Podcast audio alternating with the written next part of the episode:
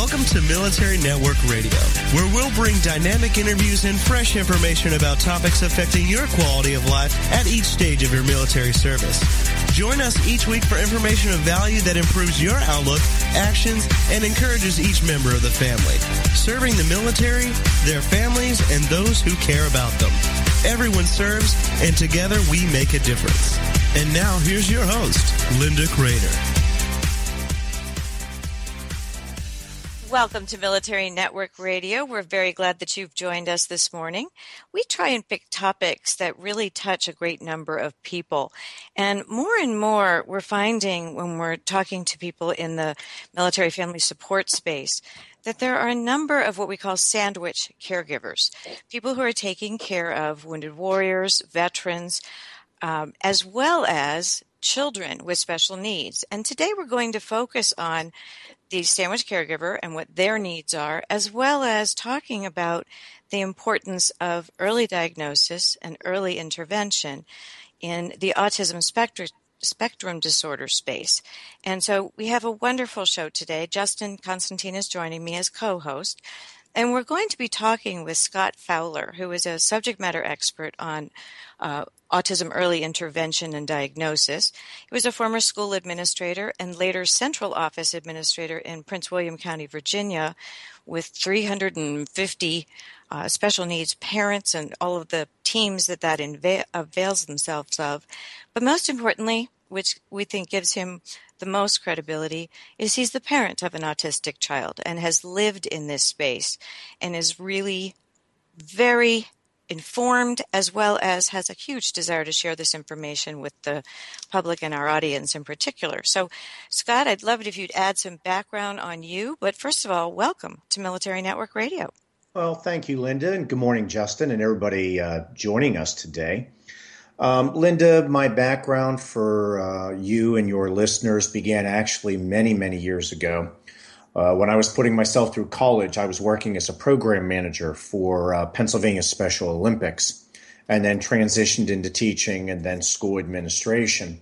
And the bulk of my work uh, between Maryland and Virginia in the special education space and the autism space was building awareness and understanding and cultures of caring and working with uh, parents and caregivers with regard to the daily stressors that they faced. And uh, uh, eight years ago, we were blessed with the birth of our oldest boy, who, uh, by about the age of about six months, um, we knew that we had an issue.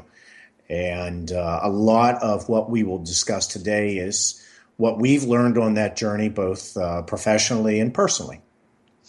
You know, that's excellent um, in terms of background, Scott, because I think that having lived it, you can describe it for our audience. And I think it's important also for audience members who don't have a connection directly with autism to recognize and be aware of these things because I think there are a lot of misunderstandings. And just as TBI or traumatic brain injury benefits from early uh, intervention and diagnosis, so too does autism. And that's what we're going to be talking about today for the most part. So, would you mind giving us some of the signs that a parent should look for in terms of a developing child? Oh, I'd be happy to. First of all, you know, when we talk about a uh, typically developing child and um, we look at what the warning signs of autism are, you know the the really big ones that stand out that should be red flags for parents are that uh, your baby doesn't smile much or all uh, by six months of age.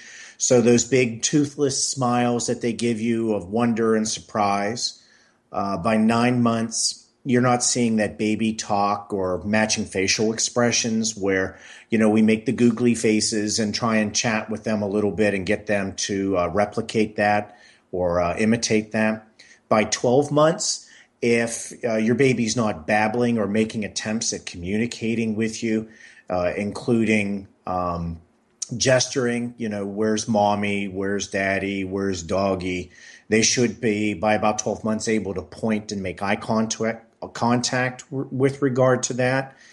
Um, by the time they start coming up on uh, nearly two years old, uh, 18 to 24 months. They should be talking.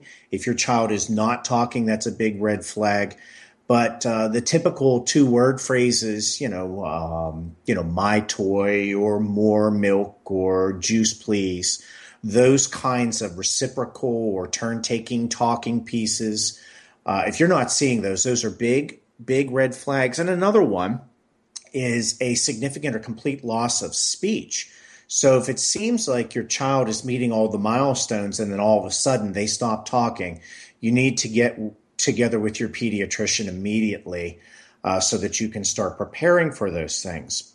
Some other things to look at that are warning signs, and one of the big ones for us, um, you know, your pediatrician's going to talk with you when your baby's born, uh, eventually about starting to have some tummy time. And uh, for us, that was the really big warning sign because uh, when we put our son down to start tummy time, um, it was excruciating for him. Mm. We later learned why that was, and we'll talk more about that uh, a little later in the broadcast. Uh, but you know, we had a lot of family members and friends saying, "Oh, your baby's just colicky. Uh, that's not anything to worry about. That's typical." And in fact, um, even our pediatrician said, "You know, babies go through different phases." But we just knew deep down inside something was wrong because we weren't seeing the talking points, the facial expressions, the eye contact. And all these pieces coupled together is what led us on this journey as parents. You know, Scott, as you're talking, I'm I'm wondering, and perhaps you know the statistic, what age are children generally diagnosed? And do most of the physicians and parents these days look into this uh, with the same level of concern, or only the specialists? Uh, in nearly the last uh, 25, 30 years that I've been doing this, typically what happens with families is they note a concern. The pediatricians have a checklist that is actually put out by the American Academy of Pediatrics, which is their governing body. And uh, when you go for your well baby checks, they literally go down the list. And um, there's not necessarily a concentration of aut- autism uh, checks that they look through. And, you know, one of the things that has recently come out last couple of years, the uh, American Academy of Pediatrics has come around to saying at 18 and 24 months, more focused discussions need to occur.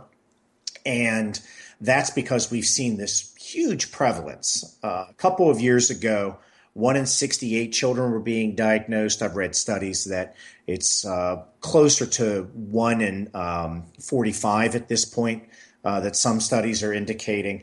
But you know, typically what happens is children aren't diagnosed uh, globally until about the ages of four or five.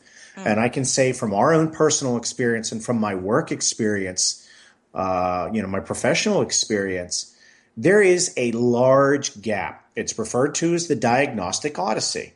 So parents see a concern at a year or a year and a half and they don't get a diagnosis to four and a half or five years old. Uh, I know in our case, our son was not diagnosed until he was nearly five, uh, but we had been working on early intervention, and that's the really big piece that we need to talk about.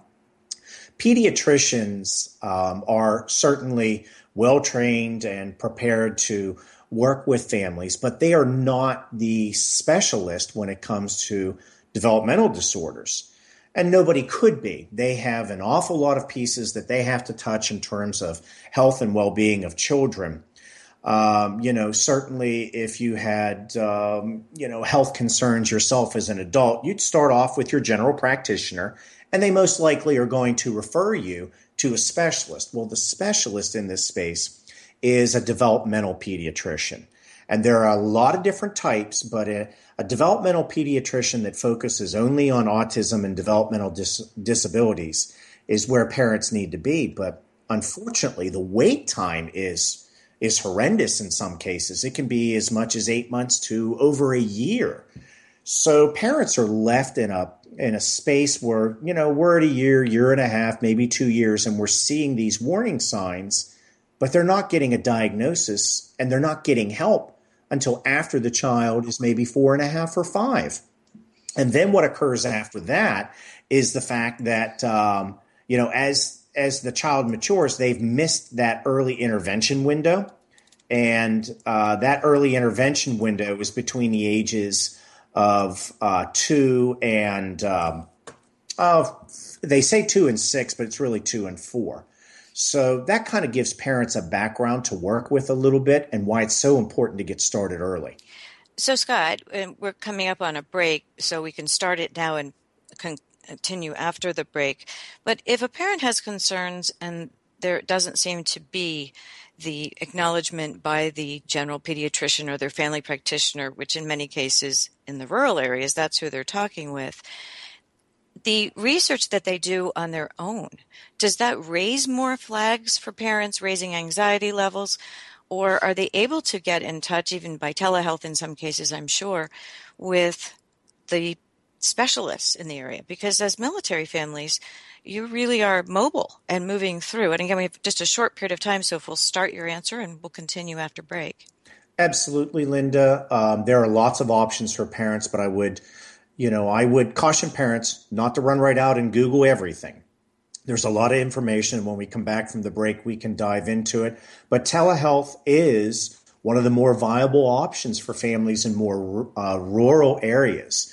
And uh, for example, Johns Hopkins University Hospital, Kennedy Krieger Institute has several telehealth options where caregivers can go to a local hospital and uh, log in with employees in their local hospital and tie right into a developmental pediatrician. It doesn't forego seeing that developmental pediatrician, but it can certainly start the process and move it forward which is an excellent use of technology to help aid when we just don't have the spread of developmental peds around the country. Fascinating information, and let's talk more about that after we return from the break. You are listening to Military Network Radio. We're here today with Scott Fowler, a specialist in early intervention and diagnosis of autism, and also a parent of an autistic child. We are, Scott, one quick thing. Um, with the early interventions, perhaps you can just give a very short answer. Did it help your son in terms of his development? Uh, my son, I've uh, referred to in several communities as the poster child for early intervention. And yes, Perfect. it was instrumental in what we did. Perfect. That's where we're going right after this break. You're listening to Military Network Radio. We'll be right back.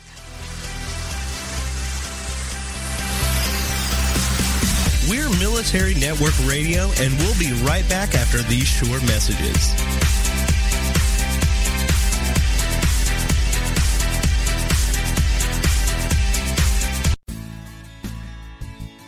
Hi, military moms, dads, and grandparents. At Military Network Radio, we know that everyone serves in a military family, and we know how hard it can be to provide a great education for our military kids.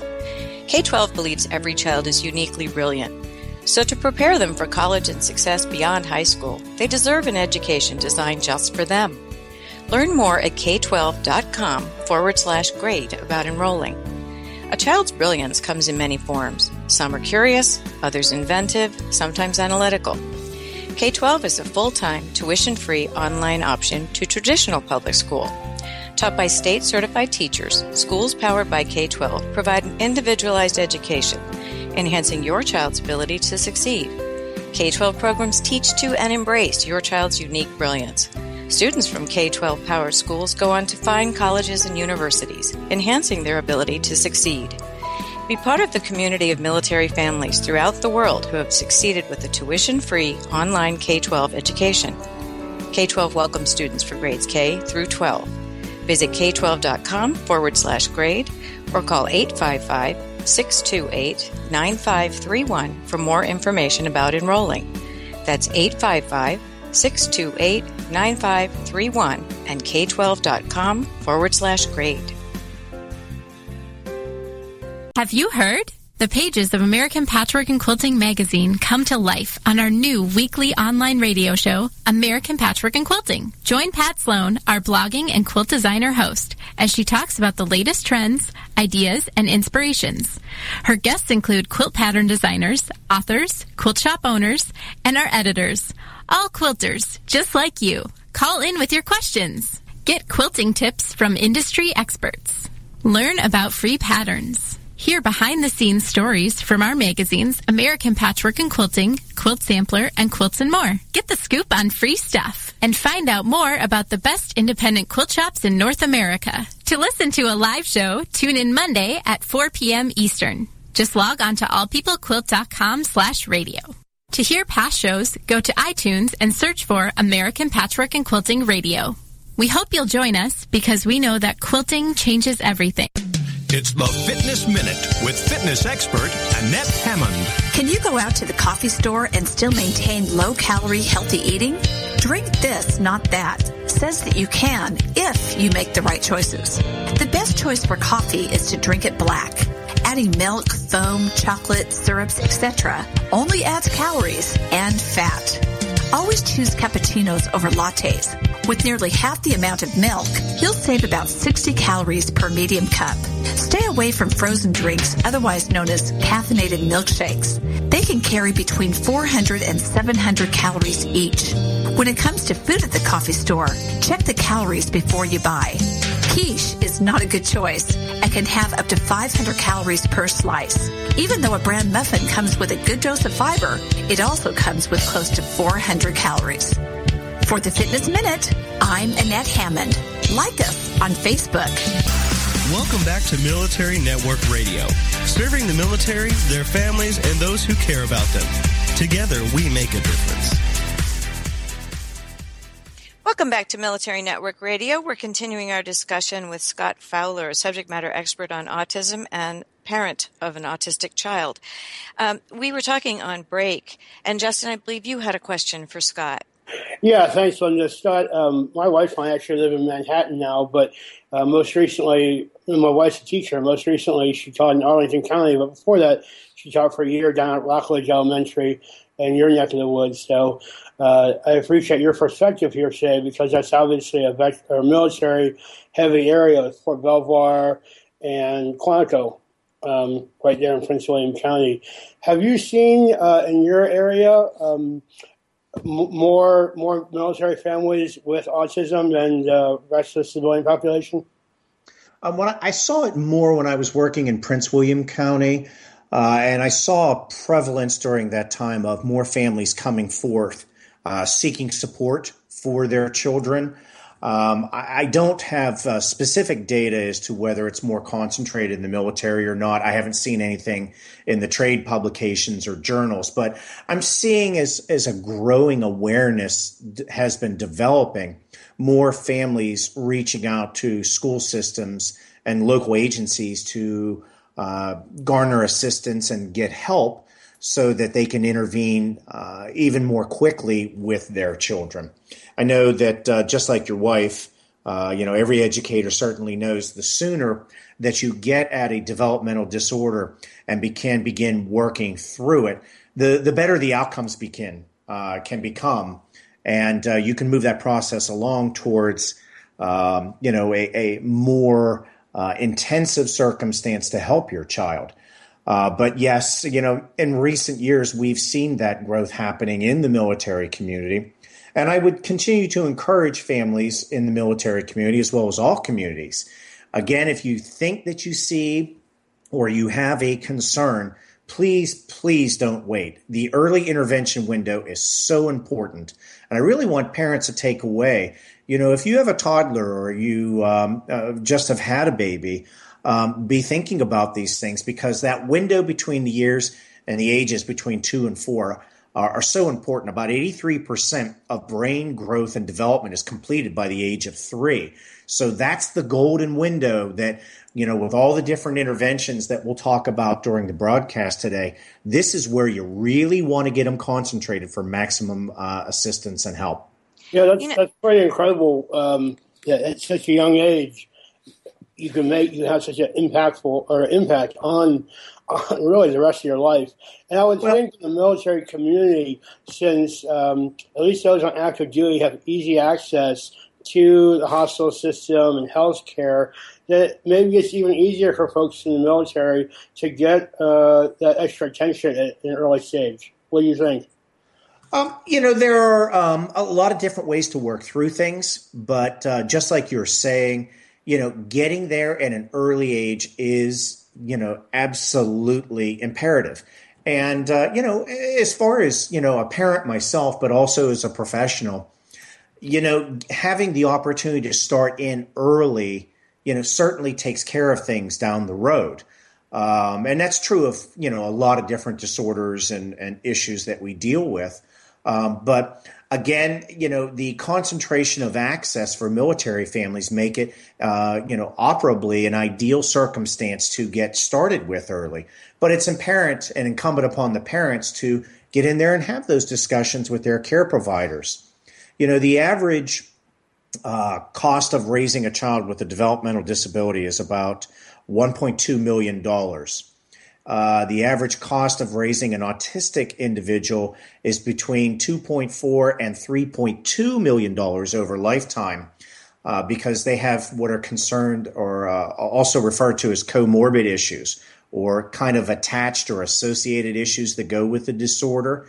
And so the earlier you can start, the more you can limit uh, not only the financial piece, but the strain on the family unit. So I would think that uh, military families are ideally suited with uh, the right resources. Yeah. You know, the interesting part is, Scott, I think that there is some confusion on the part of families. If their physician tells them, well, let's take some time and observe this over time, instead of testing for it, what is the earliest you can take a test and what does that test look like? Well, first, let's understand that uh, uh, spectrum disorder is a unique disorder to the human condition. It requires an observational um, evaluation, which means that your pediatrician, your developmental pediatrician, other caregivers that we'll talk about today, will lump together a bunch of data, but it takes time to do that. Now, when we're talking about, you know, is there a, a simple test for autism? No, there isn't. But there are some some testing, some technology that's now available uh, that we can talk about this morning that is of great aid to parents and the care team, including the pediatricians and the clinicians that work uh, with children on the autism spectrum. But let me back up for a second um, to kind of give a quick history lesson. When we're talking about um, testing, typically, uh, you know, when you have your baby, uh, the hospital will do a heel stick. They'll take a blood draw. That's about three to five percent accurate in terms of developmental disabilities. So I know in our case, you know, the doctor came in uh, after the the blood draw was completed, and they did their analysis in the hospital lab and said, "Great, no developmental disabilities." And you know, we kind of wiped our brow and said, "Okay, we're in we're in good shape now." We had no idea that it was that inaccurate. There is a secondary test that is done in hospitals called a CMA test. It's a big long term. It stands for chromosomal microarray. And what parents need to understand is that's a more focused test looking at the DNA strand where developmental disorders are detected and found. Now, um, most uh, CMAs that are done in hospitals are 18 to 20 or 21 percent. But what we've seen in the last few years are private companies that have produced enhanced CMA panels, and there there's there's not a, a lot of them across the United States. There's a handful of them, but um, they are much more accurate, uh, up somewhere upwards of 37% in some cases in terms of accuracy.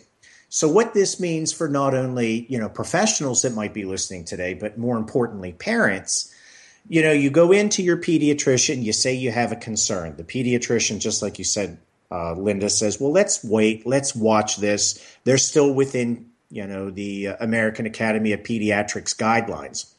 You know, my first response to a parent is, but doctor, we're really concerned about autism. Would you write a, a script for occupational therapy evaluation and um, speech evaluations. And what that will do, that doesn't cost the physician anything to do. And it depends on what resources are in your local area or, you know, in a military family on base. But think of the, the speech teachers, just what you remember from uh, their speech evaluation, rather, as the uh, speech that you received, uh, or if you knew children who received it while you were going through school, typically elementary school. So you work on articulating sounds and taking turns talking and how you think about speech. That's very important because in the autism spectrum space, speech disorders are, are very, very common. So you want to get that evaluation done as soon as possible. It can be done one and a half, two years old. Uh, occupational therapy, uh, parents should think about occupational therapy more along the lines of um, how you act in your space around you balance, awareness, and they'll tackle things that happen a lot in the autism space dealing with social awareness. Mm-hmm. So I'd have those two scripts done. That doesn't cost the doctor anything, and it helps the doctor uh, get data from other professionals. And then I would have a very, um, you know, very genuine discussion with the, the pediatrician and say, I know that genetic testing is available. Is there anything that you recommend? And you need to be careful about this because you want a very concentrated uh, form of genetic testing you know, there's different uh, testing that goes on, for example, like ancestry.com to look at your your background. That's not going to really help you in a circumstance like this. You want something very, very specific uh, to look at whether you're looking at a developmental disorder. And I do know that in a lot of cases, uh, this is billed to insurance, including TRICARE. Uh, you know, obviously we can't get into an insurance discussion because there are so many different types of insurance uh, and there are a lot of different, there's a lot of variance in the military community. But, you know, you'll have to look to your insurer and have those discussions with your pediatrician. But it is often offset by insurance and it's, it doesn't take the diagnosis away from the doctor. What it does is just like the observations with speech and occupational therapy, it adds uh, additional data so that you can speed up that diagnostic process. The other thing I would say to parents is if you have speech and OT uh, evaluations done and they notice a concern, do not hesitate to enroll your child in a therapy program. And often it's, it's both therapies. There are additional therapies that are available. Uh, one of them is um, uh, in addition to occupational therapy, oftentimes you'll hear something called ABA. It's that it stands for uh, Applied Behavior Analysis. And so, Linda, when you ask me on the early end, how soon can you start, even before you get a diagnosis? If you're seeing speech and OT issues going on, you know, parents should ask a question of their their pediatrician call, uh, about the Early Start Denver model. And this is a very specific uh, applied behavior analysis model. Think of ABA as a very structured program to help an autistic person or a person with developmental disabilities uh, integrate with the social experience. And on the early end, um, this early start Denver model that is now often being used all over the country starts very, very early. They, they can start as early as 12 months old. So 11, 12 months old, parents can start getting very intensive therapy while they're waiting for some genetic testing to come back and while they're waiting for time with a developmental pediatrician. And what this does is it you know, I, I, mentioned earlier, by the age of three, 83% of the human brain is formed at that point. And with that being the case, you're taking advantage of that early window. And so parents absolutely want to grab a hold of that as soon as possible. You know, Scott, that is very important. I believe that's done through play therapy. We're going to go on a short break right now, and we'll continue with our discussion with Scott Fowler and Justin Constantine right after these short messages, and we will be right back.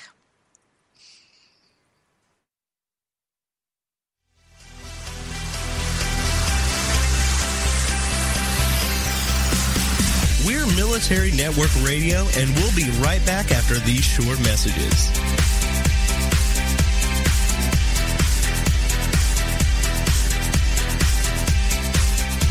Often ask, is that all there is? Why is this happening to me? Why am I always broke? How am I going to survive this mess? Then join Dr. Geraldine Tegeloff for Nature Spirits Speak, 7 p.m. Tuesday evenings on TogiNet.com. Geraldine is a metaphysician, nature intuitive, and prosperity coach who shares with you how she went from totally broke to living what she would call her perfectly prosperous life. Through the combination of a wealth of metaphysical knowledge and her amazing ability as an intuitive, Geraldine brings to you the secrets of her magical journey of healing emotionally, spiritually, and financially. As with the ancient seers and master teachers, Geraldine has a unique gift of being able to connect to the simple yet profound messages brought to us by Mother Nature and happily shares these through today's note to self on her webpage, naturespiritspeak.com. If you need help with your journey, why not connect with Geraldine during her show, Nature Spirit Speak, Tuesdays at 7 p.m. Central on TogiNet.com. Have you heard? The pages of American Patchwork and Quilting magazine come to life on our new weekly online radio show, American Patchwork and Quilting. Join Pat Sloan, our blogging and quilt designer host, as she talks about the latest trends, ideas, and inspirations. Her guests include quilt pattern designers, authors, quilt shop owners, and our editors. All quilters, just like you. Call in with your questions. Get quilting tips from industry experts. Learn about free patterns. Hear behind the scenes stories from our magazines, American Patchwork and Quilting, Quilt Sampler, and Quilts and More. Get the scoop on free stuff and find out more about the best independent quilt shops in North America. To listen to a live show, tune in Monday at 4 p.m. Eastern. Just log on to allpeoplequilt.com slash radio. To hear past shows, go to iTunes and search for American Patchwork and Quilting Radio. We hope you'll join us because we know that quilting changes everything. Welcome back to Military Network Radio, serving the military, their families, and those who care about them. Together, we make a difference. Welcome back to Military Network Radio. We're continuing our discussion on the early diagnosis and interventions with autism. Scott, let's step back a second and go through possibly what a conversation with a physician, either the pediatrician or family practitioner, would look like and how you can either insert urgency um, or breaks, you know, the opposite if things seem to be moving too fast for the understanding so that it matches what the parent and the child need. Sure. Um, you know, Linda, stepping back here for a second, um, one of the first things we did as parents, we recognized with the well checks that the doctor, you know, all these well checks are set up for your baby and you have to go to all these visits. And uh, we recognized that the doctor was essentially working off a script uh, required by the American Academy of Pediatrics. So the first thing that I would say to parents is, you know, don't start to have a conversation about autism with your pediatrician because uh, in those well baby checks, they are bouncing through what they need to do uh, with your child, but they also have you know, a number of other children that they need to see in the practice for various reasons. The first thing that I would say to parents is they need to schedule a time if they think that they may be looking at autism or have a concern. They need to uh, schedule a time with their pediatrician. And a good way to go about doing this, and it's a free tool, uh, it's available widely on the internet. Parents can uh, can Google this. It's something called MChat.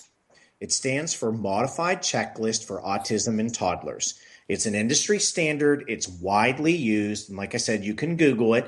And it's literally when you find it, you go onto the website, you click the bubbles and answer the questions. And it's it's very straightforward. There are two reasons why you want as a parent to do the MChat. Number one, it helps start a discussion with your pediatrician. So when you say, um, you know, Dr. Jones or Dr. Smith, um, you know, I have a concern about autism. So you're going to call into the office and most lo- likely talk to, you know, a medical secretary or the office administrator. And you tell them, you know, you want to schedule time. And you let them know that you're going to complete the MChat. They'll know exactly what that is. And you complete it. And, and parents, make sure that you get that done about a week or so ahead of time.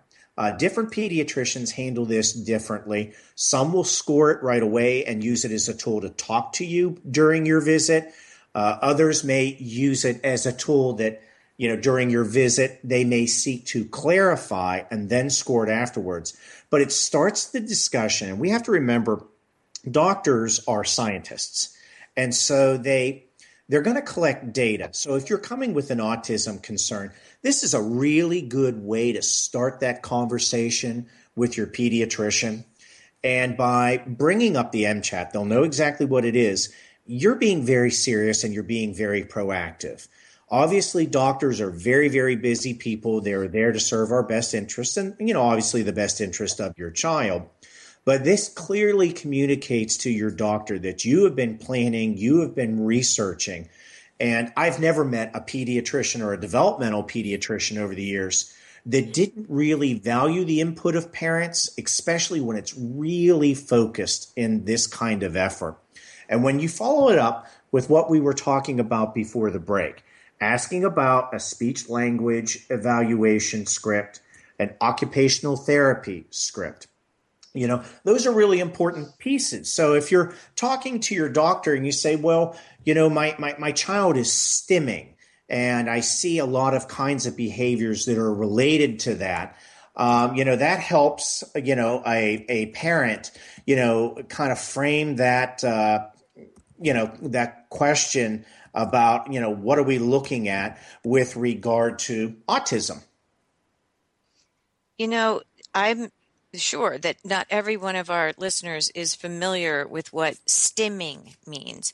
Can you explain that? Sure. Stimming, um, it's the short version in the autism community for self stimulatory behavior. And uh, that sounds, that can be a very confusing and misleading statement there. But let me let me uh, share it with parents this way.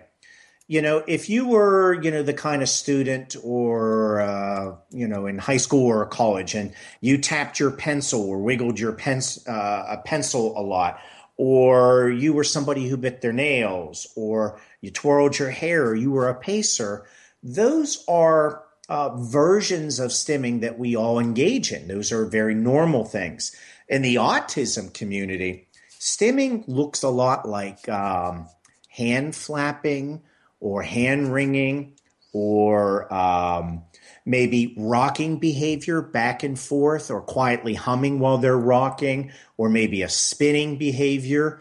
Um, those were the kinds of things that you'd look at. And so when we say stimming, this is a soothing mechanism for an autistic person. Now, parents, I do want to caution you. You do not want to stop your child from stimming. So if they're in the local mall or you're in the supermarket and they're hand flapping or murmuring or rocking, don't try and stop them from doing it. That is a very normal response. You know, just like the the the, the pencil tapping or the her, uh, hair twirling or the pacing, these are responses to stress or anxiety. And uh, individuals who are diagnosed on the autism spectrum, about 84% of them have anxiety based disorders. Uh, part of it is because of the sensory perception.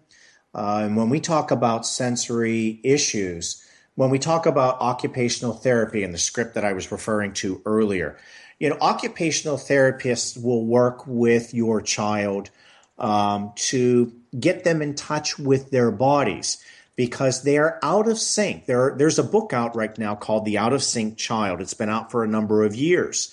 Uh, a very good text. There are a number of texts, but when you hear a child or a person that's out of sync, they're not misbehaving, they're not necessarily carrying on, but they are not in touch with physical touch uh, pieces uh, that are that are uh, common to all of us. So um, hopefully that Linda, that frames out for you and for your listeners what stimming behavior is and just another touch point. Yeah, I have another question. In terms of this observational looking at children, that makes perfect sense in terms of behavior and diagnoses.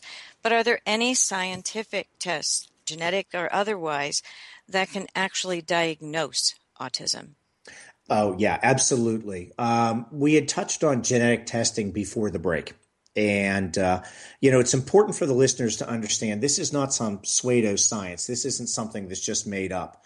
You know, we've all heard about, you know, as I mentioned earlier, uh, different um, DNA testing uh, pieces. They're all over uh, TV and media right now.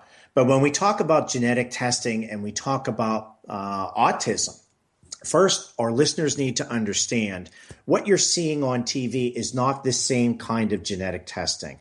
The testing that we're talking about right now is recommended by the American Academy of Pediatrics as an intervention tool to screen for autism. Mm. Um, and this that's that's a big piece uh, for parents to understand so that um, they know there's another tool there.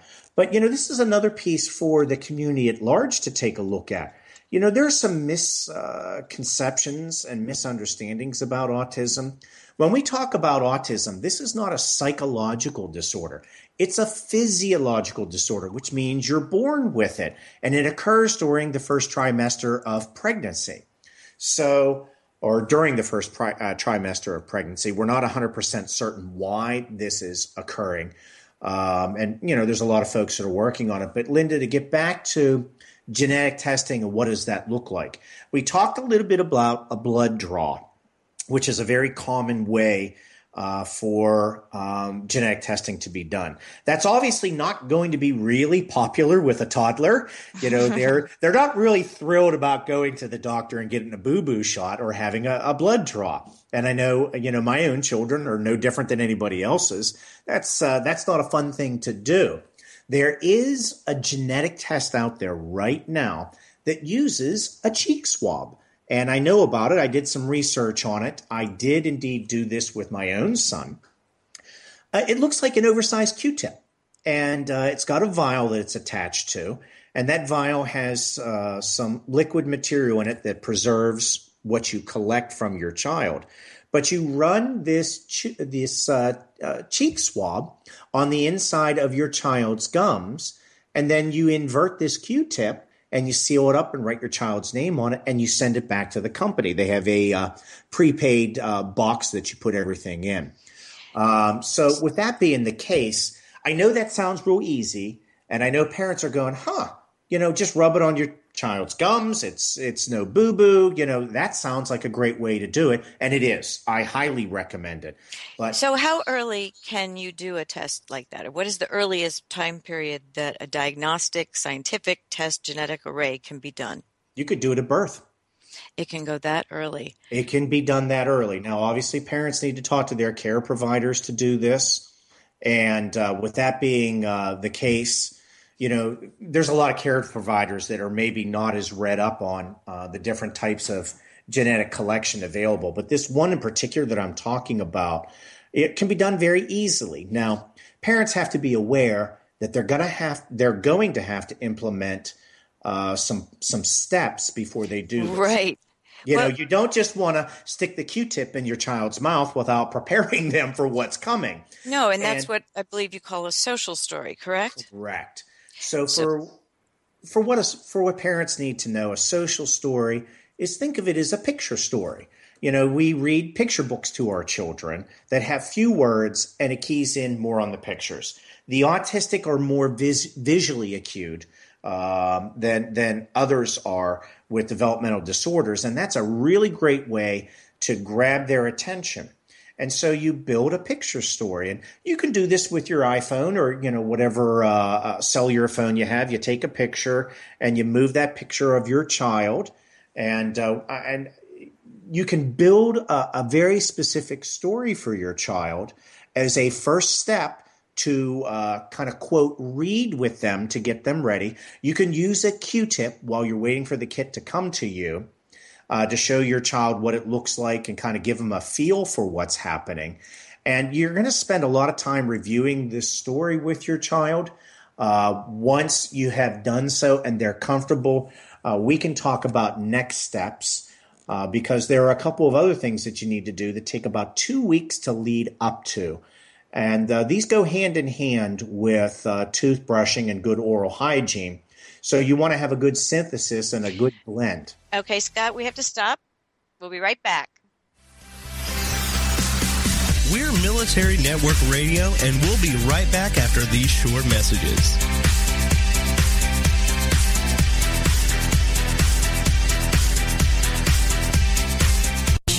Listen something is brewing. The beautiful business evolution is coming. The way we do business is about to change for the better forever. This is real business at its very best. On Beautiful Business Radio, you will learn what it means to truly prosper, how to nourish yourself and your business, how to earn what you deserve and make a difference in the world. The tide is rising. The change is here. Discover a new way to live, love, and partner with yourself and your business on Philippa Rollins presents Beautiful Business Radio, where you matter and your business thrives every Tuesday at 3 p.m. Central Standard Time, only here on the Woohoo Radio Network.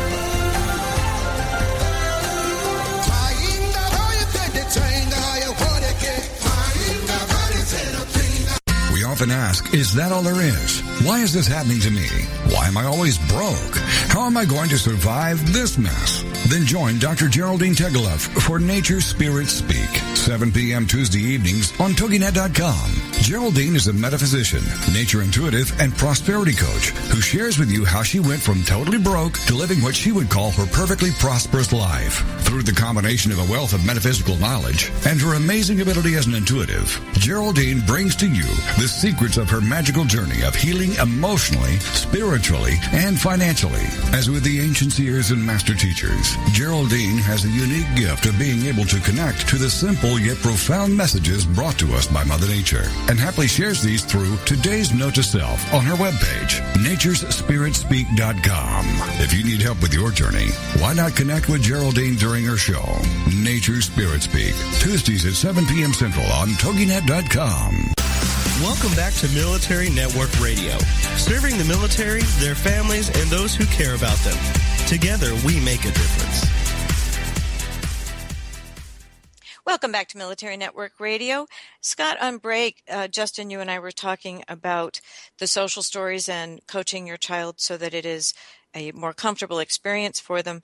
Um, rather briefly, so we can get into a few other things, can you describe why taking a Q-tip, putting on the inside of a cheek, requires such an effort for a an autistic child versus to some people who might think, well, that's no big deal. Well, uh, to the, the typical population, it isn't a big deal when you're teaching your child to brush your teeth. But for an autistic person, brushing your teeth is a really difficult thing. And I would imagine there's a lot of parents out there of autistic children that are nodding their heads and mm-hmm. saying that was a really difficult thing. You're introducing into the oral cavity, you know, your toothbrush.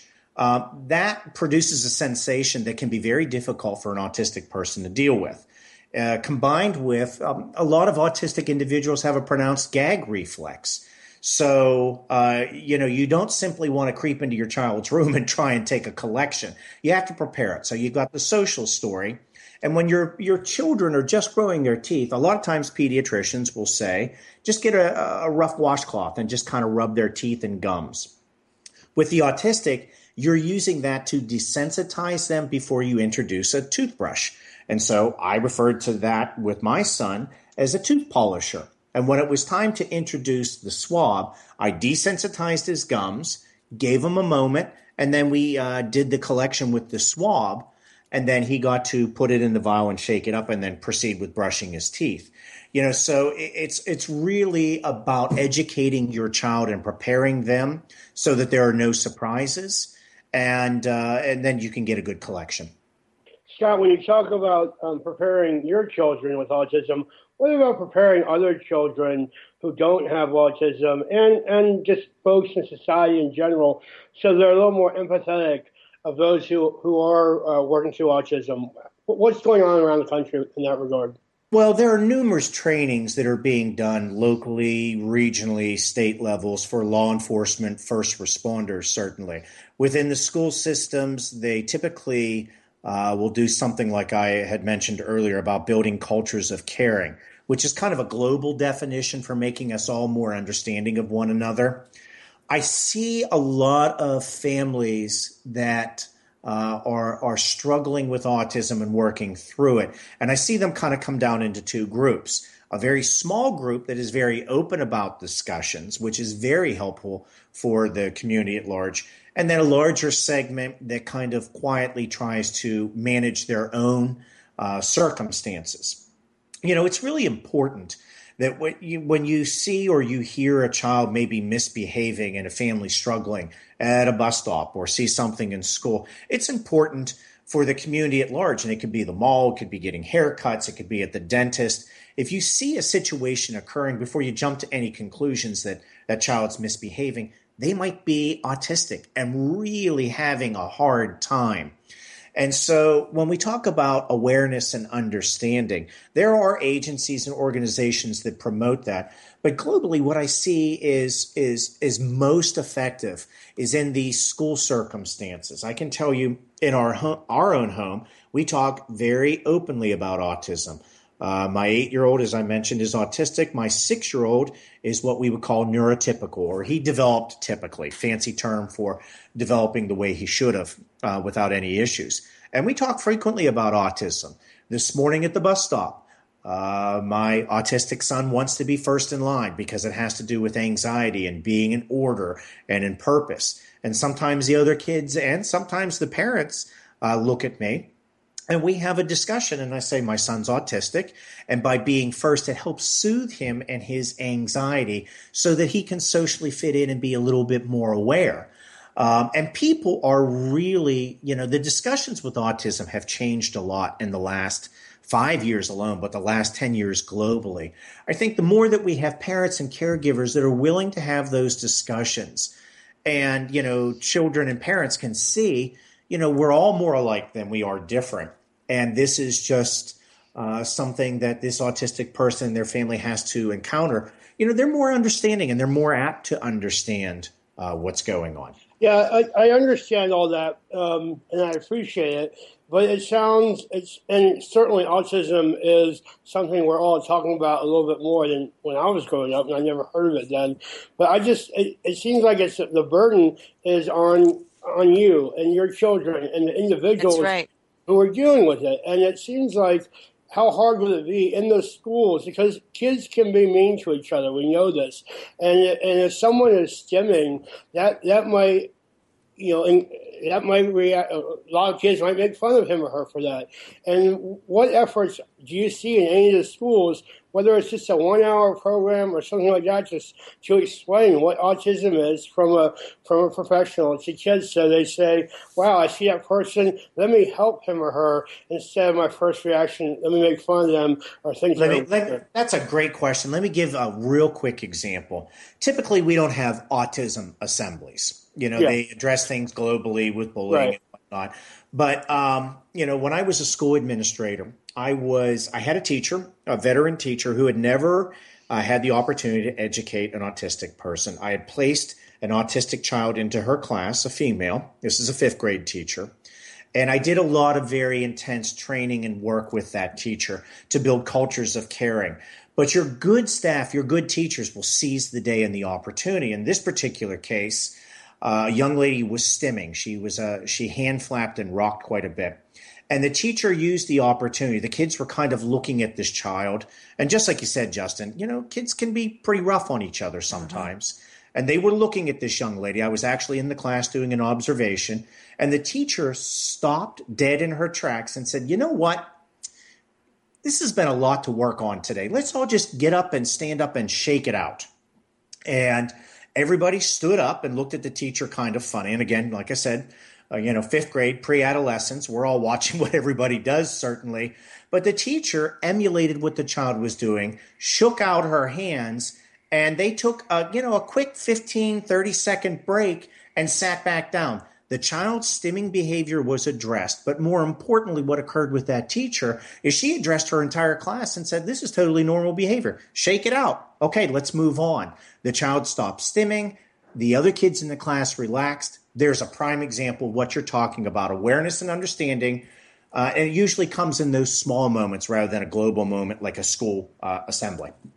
Yeah, I, I understand that. And that does sound like a perfect way to address it. And I know my wife was a teacher, it was very important for her to do that. And I could see because the kids in that class had, had been going to, that was a third grade class, they had been going to school with each other for a couple of years. So they, under, they under, what was going on, and they were very accepting. I'm just, I guess, I'm just more concerned with an environment where the teacher doesn't know to do that, and then where it's not being addressed on a low level, and then a kid grows up dealing with, um, you know, maybe some ostracism or just being treated differently when it's something they can't even control. And it reminds me of what Wounded Warriors go through on a different level. Mm-hmm.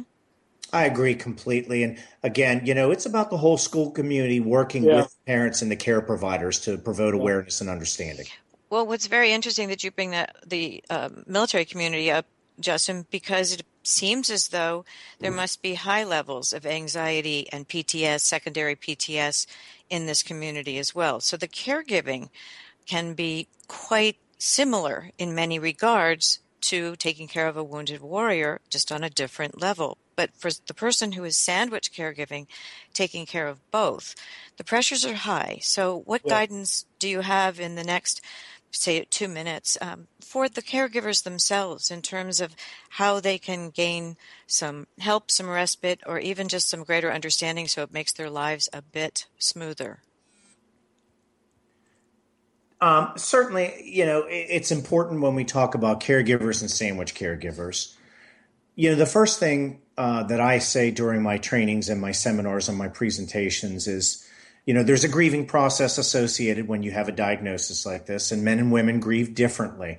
Cut your partner some slack and work with them that they might be handling this differently, but recognize you need time to connect and recognize that there is a significant strain on you. So it's really important for every opportunity for you to work with your spouse. Uh, as much as possible, maybe with a therapist or another care provider, to take care of yourself so you can be at your very best, you know, in the circumstance that you're working in. There is a, a tremendous amount of strain that's associated in the autism community. And little things, just like going to get haircuts or you know, uh, a trip to go see the Easter Bunny here. You know, Easter is coming up shortly. These are tremendously stressful events that the community at large doesn't necessarily understand. We look at Santa Claus and the Easter Bunny and people waiting in line, and there's always a little person that cries because they're afraid, you know, and then they see somebody who may be autistic really having a difficult time there's incredible strain. Even if parents are very focused and very well trained and and prepare their children it doesn't always go the way you want it to. And i know that it's been really important in our family that you not feel like you're going this alone and you reach out and um, you know and get help. You know, Scott, I think that you're listing a lot of information and we've given a lot on this program. I'd like to um, have you share how people could get in touch with you directly so they can ask you questions if they wish. What's the best way to reach you? The best way to reach me is via email, um, autism outreach network at gmail.com. And, uh, you know, I certainly am very responsive to parents and families and uh, act as a resource to place families from all over the country in touch with resources. I just did some work with a, a family with a therapy dog and the National Center for Exploited and Missing Children. So I get a lot of communication from all over the com- uh, country. Uh, you know, this particular circumstance was down in Florida. Um, you know, but we get a lot of those pieces. And don't be afraid, parents, to reach out and say, "Hey, I heard your show." Uh, what do I do about this? And I'll be happy to get in touch with families and work with them to get them in touch with the resources that they need. Perfect. So to repeat that, it's Autism Outreach Network at gmail.com. Scott, what would you like to add as a closing um, message for our listeners and about their children? I think the biggest takeaway here is if you suspect as a parent or as a caregiver that you are dealing with an autism situation, you really need to uh, trust your gut instinct. I often refer to, you know, a mother's intuition because it's usually moms that pick up on it first. No offense, gentlemen. We're usually a little late to the party because, you know, we didn't carry that baby for nine months and we don't have that intuitive space. But go with that gut instinct. Pursue it. Don't let anybody tell you that it's it's not the place that you need to be. You definitely need to get there as soon as possible. Fantastic information. Scott, thank you so much for sharing this with our listeners. Uh, again, to reach Scott, Autism Outreach Network at gmail.com. Thank you for being our guest today and have a good week. Thank you for tuning in today to Military Network Radio. You can find our show at our website, www.toginet.com forward slash Military Network Radio. Also, www.militarynetworkradio.com. And in iTunes under Military Network Radio. Join us next week when we bring you another program to enhance